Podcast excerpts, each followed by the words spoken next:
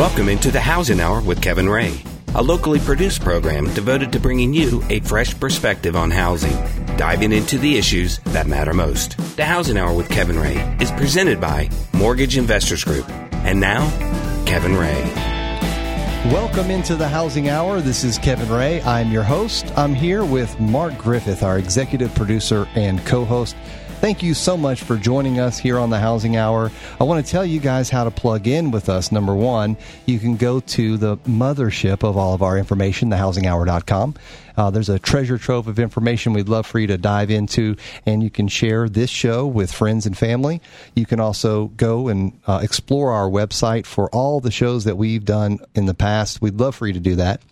Um, as well as we're on social media, of course. We have uh, thehousinghour.com is on uh, Facebook, facebook.com slash the housing hour, as well as Twitter at the housing hour. And Mark is also our uh, Pinterest pinner as well. So you can catch and him. pinning summer recipes. Yes, he's pinning some summer recipes, some different pictures, and catalogs those right on his Pinterest page. So I doubt very seriously that our guest today has a Pinterest page, but nonetheless. We do have Richard Swan in studio with us, and he's actually not only a senior loan officer at Mortgage Investors Group, he's also in the U.S. Coast Guard Auxiliary here in our area. And first, we want to thank Richard for coming on with us. Thank you, Richard. Thank you so much, Kevin, for having me. I always enjoy coming on and talking about safe boating mm-hmm. because if you do safe boating, then it's a good weekend for everybody. Oh, that's such a good point. And this is the time of year. And we you've been on before. I have not had the good pleasure of being here because of vacations and so forth. But this year, well, there's no vacations in in our plans, so we are here, and uh, I'm so glad to be able to be here because I, I was just thinking. I was on the lake this weekend, and you see all of the potential dangers. You know, you may not be able to assess those like someone of your expertise, but you always are aware. And it's like, wow, those people shouldn't be doing that. Or, man, you really need to be aware of what this situation is over here. There's just so many things that you could um, find on a lake that could be dangerous. Before we get into the real meat and potatoes of what we're talking about, I want to ask you because I like to get to know our guests a little bit and why they do these things. What made you decide to get into this uh, Coast Guard auxiliary piece? I've always loved boating. I've been on the waters around East Tennessee virtually my entire life. In 1986, I bought a pleasure craft. Mm-hmm. And that sounds like fun. Wanted to find out more about what I was actually doing, find out more about the waterways and what I was responsible for having on my boat because I really had not had any formal training, even though I'd been on the water, had operated boats for years once I had my own boat and it was my liability, my responsibility, then I wanted to acquaint myself with what the rules were, what the requirements were, and what was basically a best practice, to mm-hmm. speak in kind of a business standpoint. What is the best practice on the waterway? Well, most people just decide what's the best practice and then make those notes. Not everybody joins the Coast Guard Auxiliary, right? Well, so. I enjoy. I've always enjoyed teaching, mm-hmm. and so that gave me an opportunity to teach safe boating to people, um, to do safety vessel inspections with people. I've always been good with meeting people, talking with people. So we would go to boat ramps and do safety inspections and talk with people about what they had on board. Did they have everything they need on board? Now, the Coast Guard Auxiliary itself has no law enforcement capability. Mm-hmm. But if we have regular Coast Guard that come into town and decide to go out on our boats, then they have enforcement power. But they rarely, when they come in to do things with us, it's usually PR type missions mm-hmm. like the old Boomsday and um, Rocking the Docks down in Lenoir City. They're usually here for support and PR type missions. Mm-hmm. They're really not here to bust everybody for not having everything they're supposed to have on their boat. Right. Which there's a list of things that you need to have. We'll there talk about a long list. Yeah, and we'll talk more about all of that because that's so vitally important. And not all areas, Richard, have the pleasure, and I guess it's really a, a, a big benefit of living in this area because we are blessed with a large amount of water in our area. I mean, you've got numerous lakes that you can go and uh, spend time with. And it's not just like, yes, you're on a boat. There's the safety is important, but then you also talk about safety just around docks and around houseboats and around the waterways. And you have to be conscious of all of the safety requirements. So one of the other things, I mean, you've lived here for a long time, so you've seen all of the news that have before you were even involved in this, you saw, I mean, drownings are very prevalent in this area, and you have to know that going into it, right? Right, absolutely. And you have a lot of different types of drownings. You have people that drown up in the streams in the mountains because they're wearing waders and they step in a hole that's deeper than their waders, and mm. that weighs them down and they can't get loose and, and things of that that's nature. terrifying. You get people that are fishing right below a dam. They're fishing mm. in turbulent waters. All of a sudden, they start generating, and the waters become even more turbulent. So you have a lot of different areas to know about the lake you're in, to know about the conditions of the lake you're in. And that's something that we talk about in our safety classes about knowing the waters you're boating on. It's far different than boating in coastal waters.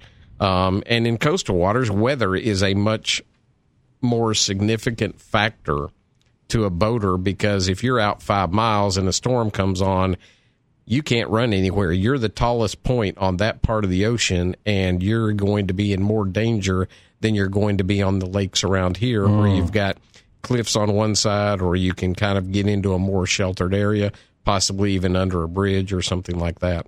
That's a good point. So let's start out talking about because this is the big the why. The why is it? Why is it so important? Um, there's many reasons. You've listed four of them for us. Um, but if you could give us sort of an overview of why why is it important? Because it's obvious that it's important, but some people think, well, I mean, I'm not going to think that through. I'm just going to just rely on my instincts and I'll be fine. But why is it important? For 90% of us, we're out on the water to have fun. Mm-hmm. It's important to get back to the dock safely and to not have an incident while you're out there. And so all well, of the well, things. Let me interrupt you there. The other ten percent that aren't out there to have fun. Well, is that like Dexter barges, or something? You have the Star of Knoxville. You have the commercial barges. Gotcha. okay, you're talking about the commercial folks. They are gotcha. working and they are doing a job, so mm-hmm. they're not out there just having a good time. Gotcha. Um, okay, that makes sense. 90% of us want to have a fun weekend, mm-hmm. but we want to go home at the end of the day. And trust me, if you have an incident, there's going to be a lot of paperwork. There's going to be stuff you've got to do. Mm-hmm. And unlike motor laws, where an officer is going to come and pretty much assess, well, this blame is totally yours, boating almost never gives 100% of the blame to one individual. Everybody is responsible, even if another boat hits you that was operating recklessly. Guess what? Your obligation was to maintain a proper lookout and identify that problem before it got to your boat. Mm.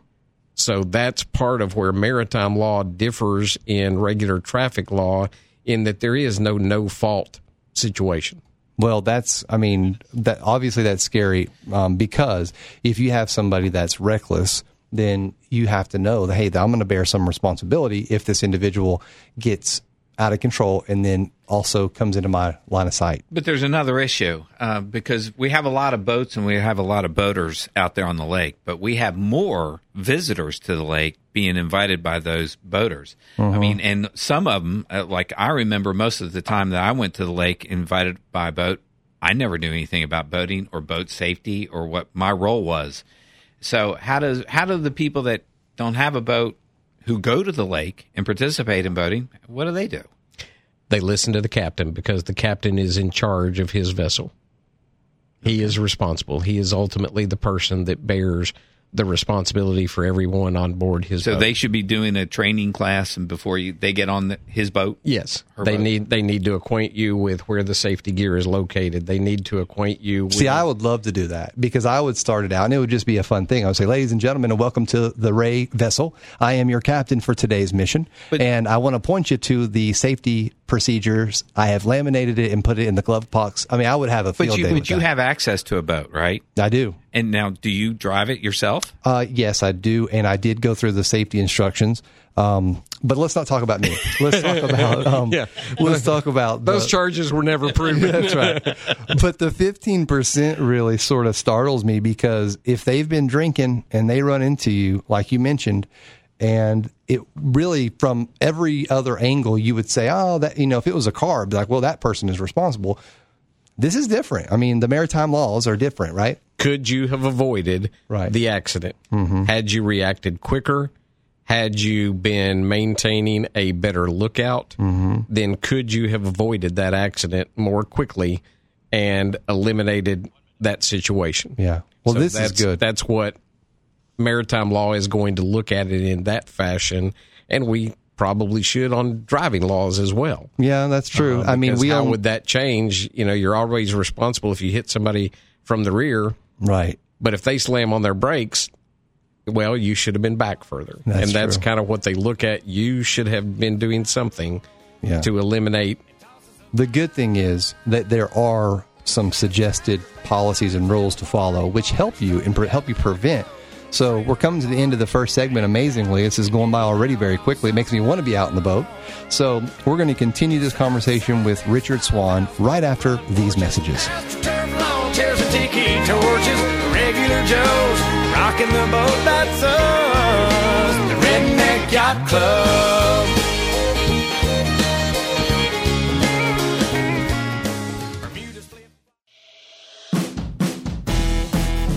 The Housing Hour with Kevin Ray continues, helping you understand what's really going on out there and what to do about it. Again, Kevin Ray. Welcome back in to the Housing Hour. Kevin Ray here, Mark Griffith, executive producer and co-host. The show is presented by Mortgage Investors Group, migonline.com. You can go to that website and find an office or a loan officer nearest you. Um, you can also call our home office at 1-800-489-8910. We'll get you plugged in with someone close to you. Um, we are talking with Richard Swan today about boat safety, and Richard is a senior loan officer at Mortgage Investors Group. Been around for a long time with MIG. How long have you been with MIG now? Close to 20 years. Unbelievable. That's incredible. And that's sort of the norm for our loan officers. They stay around for a long time. So that's awesome. Um, but you also have this other passion, which is uh, boating safety. And you mentioned earlier in the first segment that you had purchased a pleasure craft, which I love the way that sounds pleasure craft. It's really cool.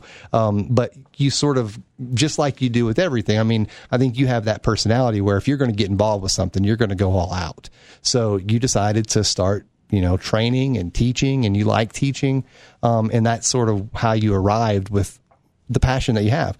Um, and it's really good information. I tell you, once about May 15th hits, maybe earlier, this becomes like a top issue in our area. And you think about all of the people that are on the boat, on, on the waterways, um, whether it be, you know, Fort Loudoun or whether it be uh, Watts Bar or Norris or Douglas. I mean, there is, and that's just a few of them. I mean, there's many others. We have seven large lakes There you go. around Knoxville. Um, all but two of those, three of those, I guess, are navigable, which means you can go from Knoxville to the Gulf of Mexico. That's incredible. That, I'm jumping on my boat this afternoon. I'm going to I've, Destin. I've taken a trip really? down and locked down for a while. So yeah, That's cool. That, that's fun. really neat. It's a lot of fun. Yeah. I remember my mom was going to buy a houseboat, and this was when I first became aware of the, nag- whatever you just said, navigatability of, of the waterways, because she was going to buy it in Chattanooga and And bring it back. and bring it back. Yeah. And you just have, there's a certain way to do it. I think that's really neat. So, um, we mentioned about why is boating uh, imp- safety important, and why don't we segue into you know some ways that uh, we can be safer on the waterway? What, because everybody wants to know, you know, well, I hear what you're saying, what the dangers are. What can I do to prevent some of this? We we talked about um, knowing your vessel and knowing the rivers that you boat on, including the laws and and and having maps and charts of those rivers. Norris doesn't have any markers hardly at all. They have, I think, seven. Um, but they're on land. They have no channel markers. It's just basically wide open, and it's almost seventy miles of channel. So that's a lot of of different channel. That doesn't include the little coves Inlets and and everything whatnot. off of that. So you have to know the waters that you're boating in. You have to know where you are and how to get around. The other thing um, that we talked about is safety procedures and protocol on board, making sure everybody knows where their life jackets are. It's not enough just to have a life jacket for everybody. The life jacket has to fit the person. So if you're an extremely large guy, you know, 300 plus, and you go out and buy seven extra large life jackets because you know, well, that's what you need. So you want to be able Two to just person. grab a life jacket, yeah. Then that doesn't fit a 13 year old that you may have Right. on board. And if the life jacket doesn't fit, guess what? You're in violation. It doesn't exist in the eyes of law enforcement. Mm-hmm. If it doesn't fit, then they jacket won't doesn't acquit. fit and isn't appropriate for the wearer. Richard, that was doesn't funny. Come on, let's get let's get let's get He's serious. all business. Yeah, he's all business. So- no, but that's a good point. I mean, you if you want to prevent yourself from getting fines and you want to do what's right and you want to save the kids, then you need to listen.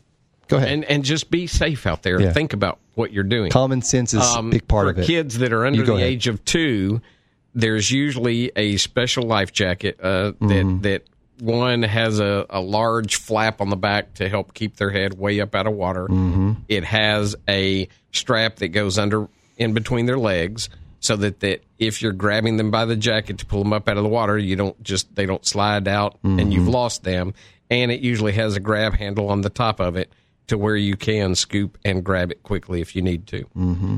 So, you know, make sure you have life jackets that fit. Check them for their wear, that they're not ripped, that they aren't uh, in bad condition, that the flotation. All of us remember the old Fannie Mae style vest that had the kapok in them, and that kapok eventually goes bad and just becomes lumpy inside there, and then it's no good. Now, Did you say Fannie Mae?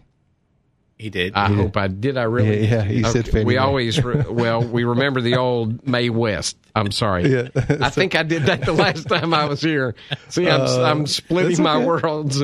So we all remember the old Mae West type Right. life jackets, Yeah. and those had kapok in them, and those um, go bad over time. They go bad from sun exposure. They Hmm. go bad from being in and out of the water because everybody uses them as toys when they're out on the water. Well, you use them as a toy, and then they eventually go bad as a life preserving device. Now the the old school um, life preservers, the orange ones that just simply go over your head, right? I mean, are those That's the Mae sufficient? West The. Mae West are those sufficient? If they're because we have some of those on the boats that I'm I have access to, and we just we don't use them for pleasure. Like they're not Right. They're not pleasure using safety vests. They are for emergencies only. those are probably most efficient. Okay. We've gone in this area, and if you can, if you're never more than a mile offshore, then you can use an inshore vest, which is a Type Three, which is like a ski vest. Um, think of it that way. It has flotation all the way around.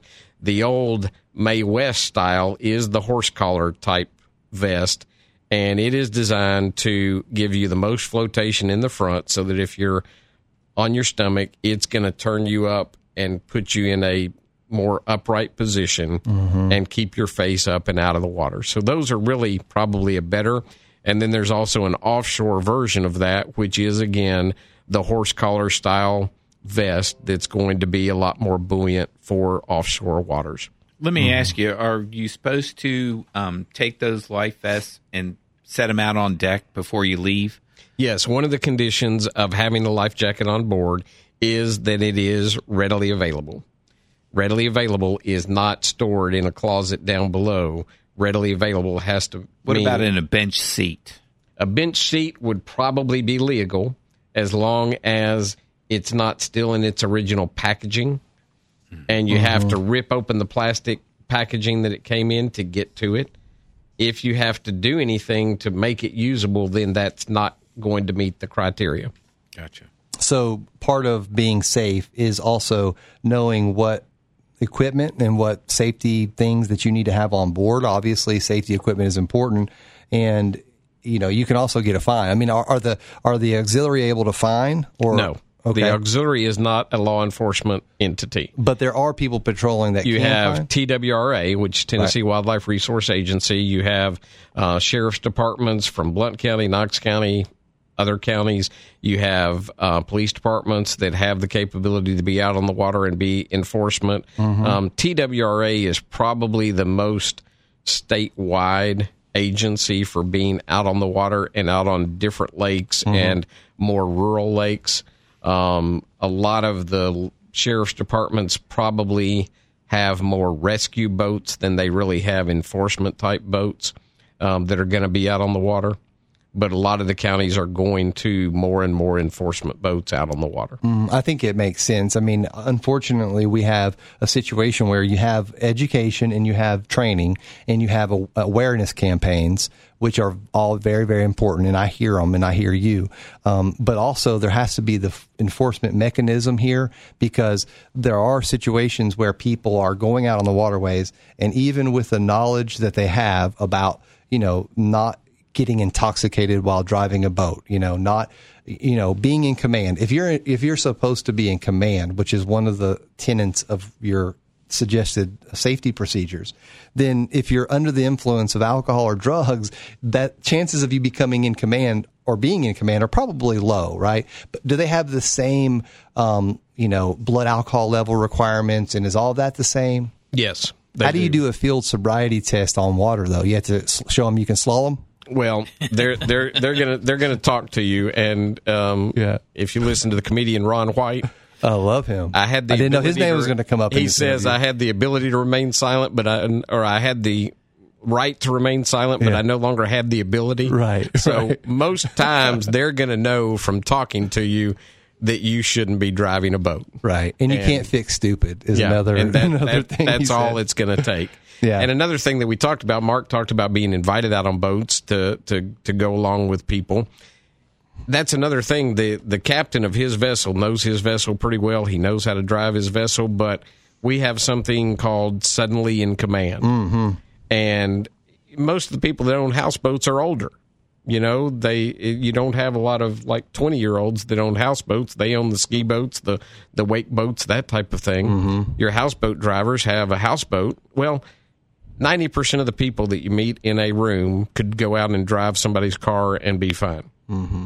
90 percent of the people you meet in a room could not dock a houseboat no. if they were just automatically just it was turned over to them. You got one shot to do this right. They couldn't do it. No, that's a good point. We're coming to the end of the second segment. I want to pick back up there, and we're going to talk about some other safety things and, and considerations for sure. Um, but you're absolutely right. I mean, we, we have to understand what vessel we're in because you never know when you might be thrown into that situation. So you have to be conscious of that. Um, and we'll talk about much, much more with Richard Swan, Senior Loan Officer, also a member of the U.S. Coast Guard Auxiliary here in this area. We'll be right back after these messages.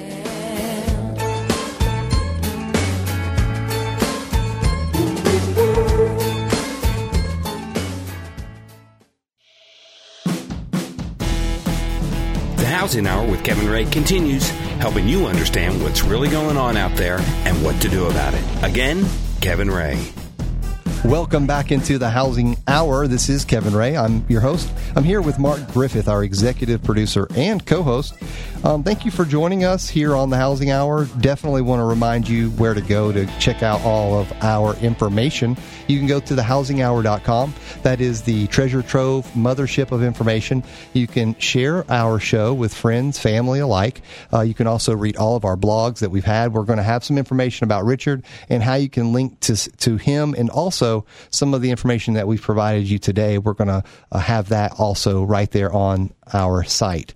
Um, as well as um, you can also go to Facebook, facebook.com slash the housing hour, uh, and learn more about us and also our host and co-host. And uh, Mark is taking, he, he is now available for birthdays, uh, I understand. Well, you taught me the balloon trick. Yeah, so we can we can ready. we can book him as well, um, and um, just so you know, you can go to the show sponsor, which is Mortgage Investors Group. It's migonline.com. So back to uh, our discussion with Richard. Richard, um, first of all, again, thank you for coming in. I think this is so important to our area and what people are doing. So thank you for providing this to um, our community.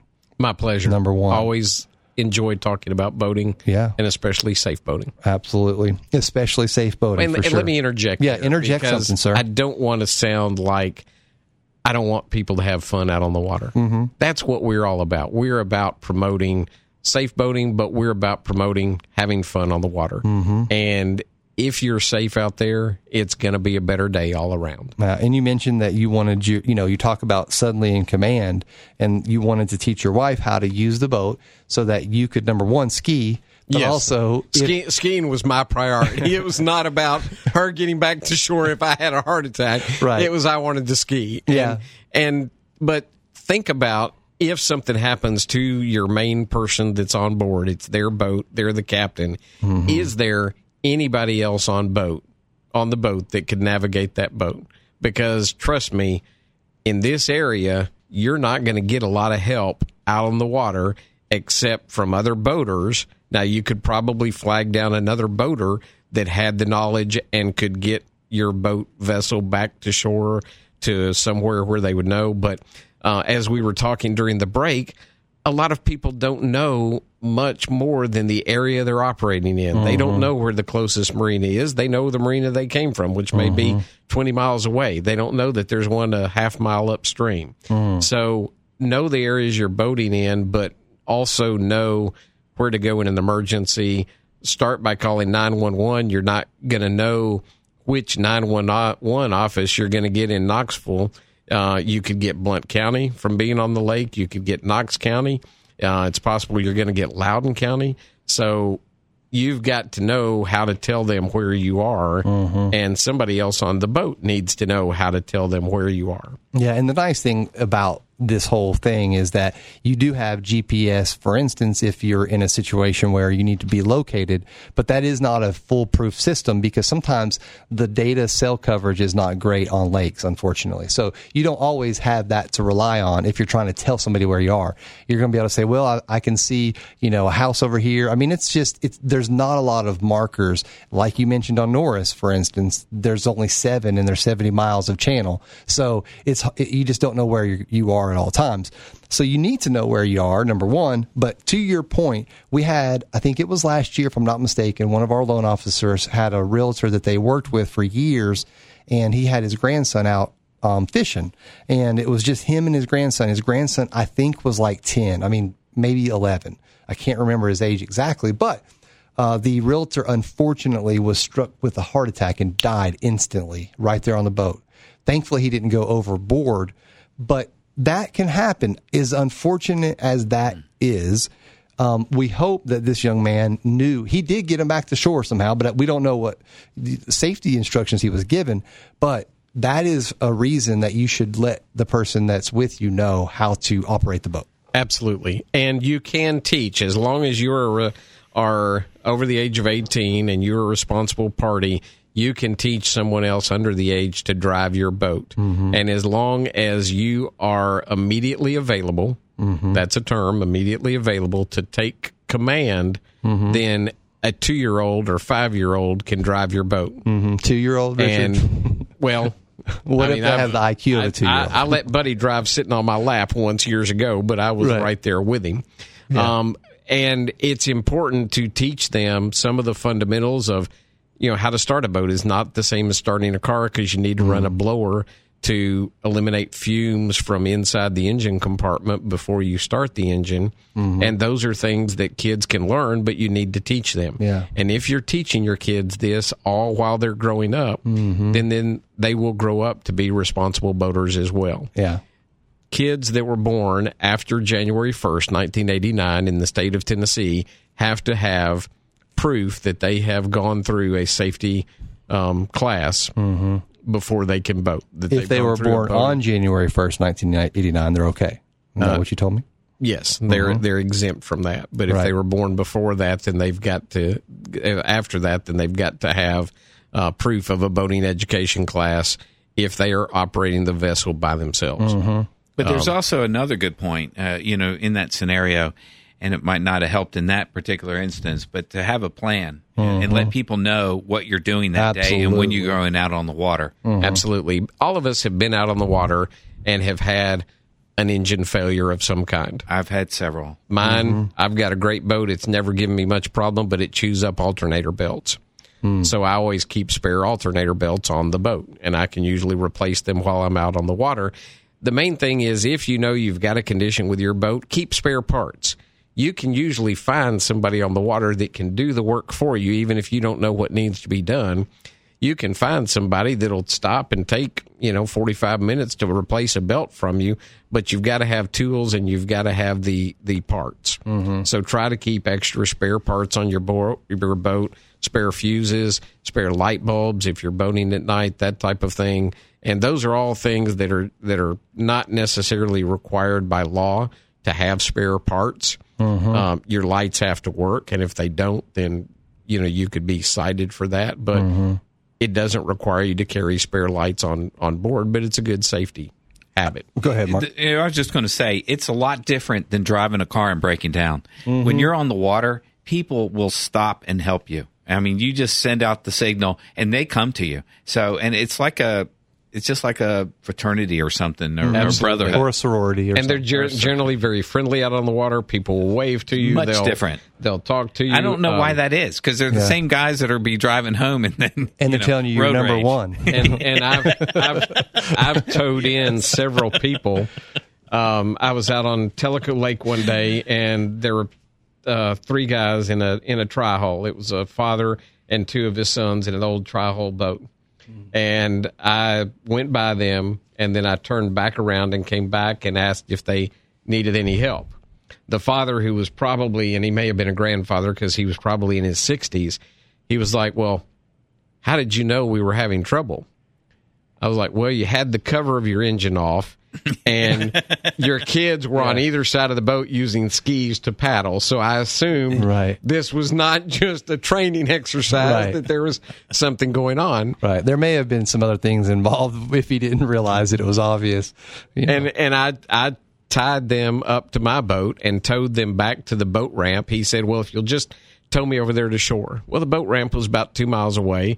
I wasn't doing anything that was mm-hmm. particularly important, so I towed him back two miles to the boat ramp. Mm-hmm. He could put his trailer in the water. He could push his boat up onto the trailer, and that saved his day. He, I mean, if mm-hmm. I had just put him on shore, he'd had to figure out how to walk two miles from there to the boat ramp and that's a lot easier on the water than it is on the shore. yeah. And he ultimately probably would have had to have someone tow him at some point. Yeah, because he know? couldn't have gotten his his truck and his trailer to that part of the lake. Yeah, so you really helped him a lot. Um, but I just think that the message here is that even if you think it's not needed, like the safety plan, or not just the safety plan, but the float plan, you know, the float plan being knowing and telling someone where you're going to be, when you'll be back, where you are leaving from, and what your route is. And you know, and if it's going to be an extended trip, technology. yeah, And you know, previously, well, what am I going to do? Leave a note in my house? Nobody's going to come to my house for for a week. So what do I do? Well, today's technology, you can text somebody in Florida. Mm-hmm. Text them where you're leaving from, where you plan to be, when did they make that available? Texting to Florida. I'm just kidding. I'm just kidding. when you plan to be back Yeah. and they can they can then follow up with you if you don't call them later that night they can follow up and say hey are you okay. Yeah, And- it shows and here that you should be on mile marker nine in the channel or whatever. that's right Yeah. and at least it gives people a starting point to know where to start to look for you And you know, the other thing too, let's say your boat, I mean, this is not probably going to happen in our area, but if you lose power in the boat, your cell phone coverage is gone, maybe also your battery is dying or dead, and you're out in some remote area of the lake and there's no one that can see you and know where you are, and then a storm comes in. I mean, you could have a recipe for disaster, is what I'm telling you. So these things are very serious. Now, we have one segment left with Richard Swan of MIG and the Coast Guard Auxiliary. We'll be right back after these messages. Don't rock the boat,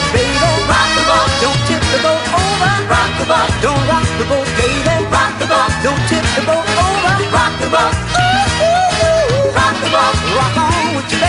Rock the. Rock on with your. Rock the. Rock on with your. Rock the rock the.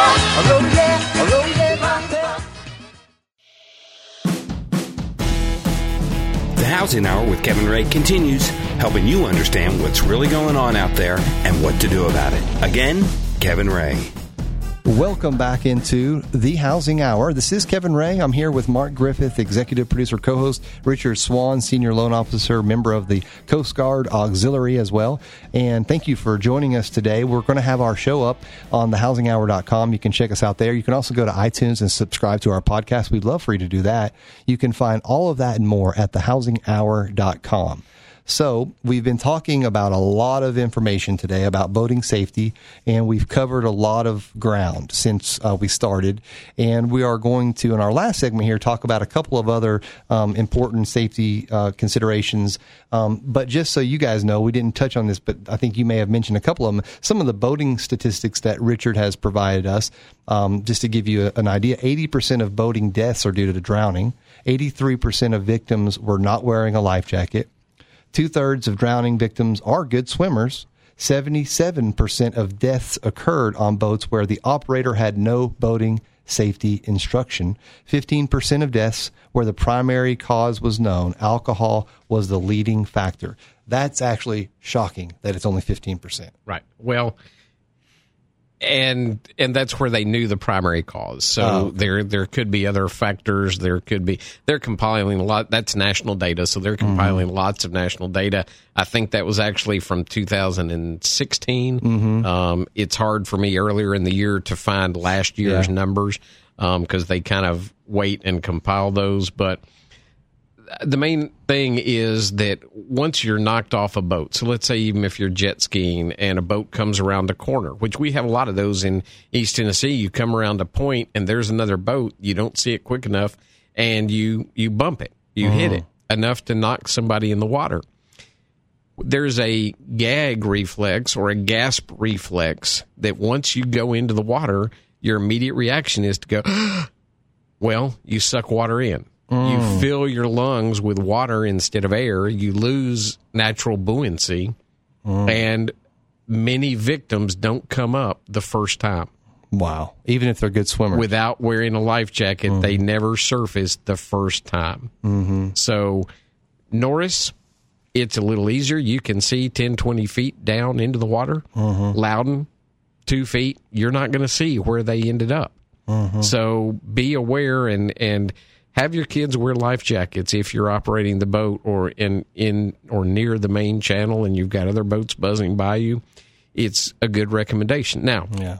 we all complained as kids when our parents made us wear life jackets, but we are here to tell those stories today. Mm, And, and that's what we want boaters to be here to tell stories to their grandkids um, and to teach their grandkids how to boat on the water, but how to be safe about doing it. Do you uh, actually perform rescues as an auxiliary?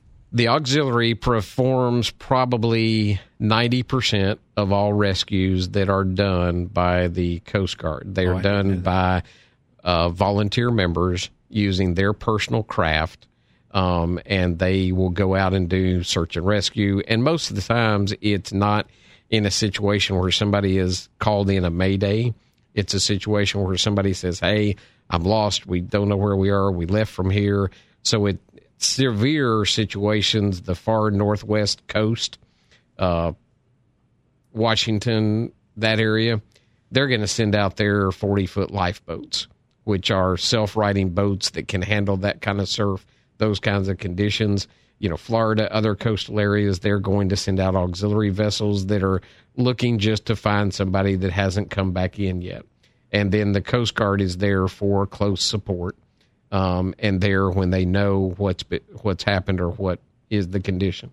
Now, you talked a moment ago about um, some of the safety things to be thinking about and some of the things that you can see and touch and feel. But there's also this other thing that's happening that could be uh, affect you and your judgment and other things that you just don't know is carbon monoxide poisoning, right? Talk carbon a little bit carbon monoxide poisoning has become a, a big factor. Um, and let's talk about where it occurs. Mm-hmm. Uh, let's say you're swimming, but you're also running your your stereo system on your boat. You've got one of those towers that goes across the top of the boat, one of those arcs. Uh, and it's got speakers on it, and you're running that. So you've got your engine running while you're doing that. You've got a swim platform. Everybody's playing around the swim platform. Well, guess where your exhaust manifolds are on the water? They're under that swim platform. So you've got people that are playing in the water, operating in the water in close proximity to where you're exhausting carbon monoxide fumes, and that can be a concern. That can be a dangerous situation. So be aware of that. Keep them further away from the boat. Um, keep them not just hanging onto the platform and sitting there and breathing in carbon monoxide because it really just kind of you don't really you know you may smell bad exhaust but you don't really smell a lot of carbon monoxide very badly um, until it just incapacitates you. You just are not functioning anymore. You lose your ability to function and then you're in trouble Yeah, and the um, carbon monoxide is a silent killer. I mean, it will put you down. Yeah, and houseboats have- and large cruisers that run generators mm-hmm. know where that Oh, yeah. exhaust port is. Know to keep, especially in situations where you're rafting up and you've got five or six boats together. Mm-hmm. One boathouse is running their generator, and carbon monoxide is just hanging along the surface of the water. See, I always thought Oh. I thought of closed in areas for carbon monoxide. I never thought of being outside swimming and actually suffering from it. And and that has become a real issue and and it's when there's more pleasure boating and more people that are in the water hanging out around the boat drinking other things and just having fun Yeah. it's something to be aware of Yeah, I mean, carbon monoxide and liquor and the other things. That's a bad elixir uh, that will cause potential deaths. So you just have to be careful and use common sense. That's really what we're talking about here. And would it be a good idea if you had a houseboat to have a carbon monoxide, uh, you know, detector? Yes, I think it would probably be a very good idea. many of the newer ones have them inside the cabin areas mm-hmm. they have those detectors which are going to sense that because if you've got any kind of uh, deterioration or Holes or- malfunction. Yeah, mm-hmm. little even a little pinhole, mm-hmm. or you've got a leak in a little exhaust hose inside your engine compartment that's filling your engine compartment. Well, where all can it seep into the boat from there? So that's where you have to be aware of that. Yeah, that's a great point. And unlike a car, you know, we talk about ventilation in, in engine compartments because, you know, nobody has to ventilate their car before they start their engine because the engine is open to the ground. You've got nothing below the engine. The fumes from the engine and from gasoline will sink and they will flow out and disperse themselves along the ground. Mm-hmm. Guess what? A boat is trying to keep the water out. Right. So a boat doesn't have any gaps where gasoline vapors can sink and get out of the boat. They're going to fill up that engine compartment, and that's when you have an explosion, and and those can be highly dangerous. Oh yeah, uh, say explosion would be pretty dangerous, A half a cup of gasoline vaporized is equivalent to about six sticks of dynamite. Wow, that math isn't even really equating, but it sounds really bad. Um, I get it. Yeah, that's so true. And so, people that are out there, you know, would it be a good idea to think about a carbon monoxide and how can you avoid it? Yes, it would. And don't think that just because you're in an open air situation that automatically you're not going to be susceptible. Because, like you just said, if you're back there on the craft and the craft, you know, all that that stuff has has got into the engine compartment. Maybe the boat's not running, but it's still seeping, right? I mean, Right. it's that's really the key. Oh, the boat's not running. Well, or even if you're in the water and you've got exhaust fumes coming, Yeah. exhaust fumes are hovering along the surface of the water and going out laterally. They're not mm-hmm. going up and dissipating. They're following right along the surface of the water. Mm-hmm. So if you've got eight or nine boats rafted up together and maybe they're tied in a circle with anchors out in front of them, um, Yeah. those fumes are contained in that little area. Yeah. Well, we're going to move to the, our closing part of our show today. And one of the uh, tenets that you have really, the theme has been let's have fun. Let's, let's do that. We're going to want to do and have fun. 90% of people that are out there are there to have fun. The other 10% are usually commercial vessels or so, doing something professionally. Um, but then talk a little bit about your closing remarks and what, what might be your last kind of statements. I would generally say, you know, have fun. We've talked about that, but be safe, be courteous, and be prepared. Mm-hmm. By be safe, know the waters you're operating in, know what you as a captain are supposed to have on board your vessel, require people to act responsibly aboard your vessel. That doesn't mean they can't have fun, but if it gets out of hand, start reining it in and get them back under control be courteous. If you see other boaters out on the water, if you see somebody f- waving both of their arms and they're trying to get it to your attention, stop. Ask them. See if you can help in any They're not way. playing charades, folks. Ask if you can help in any way because that is also a requirement of boaters if you have the ability without endangering your crew or your uh, vessel, you have the responsibility to stop. And then the third is be prepared. Have first aid kits on board. Have a lot of towels on board if you need to wrap somebody up if they uh, are in shock or anything. That's awesome. Richard, thank you so much for giving us this information. You don't have to do this, but you do it anyway because you care, and we want to thank you very much. Thank, Thank you, you. to Mark for putting the show together. Also to Adam, our producer, and Monique, our observer today. Thank you guys. We'll see you next time right here on the Housing Hour. Grab my guitar and play.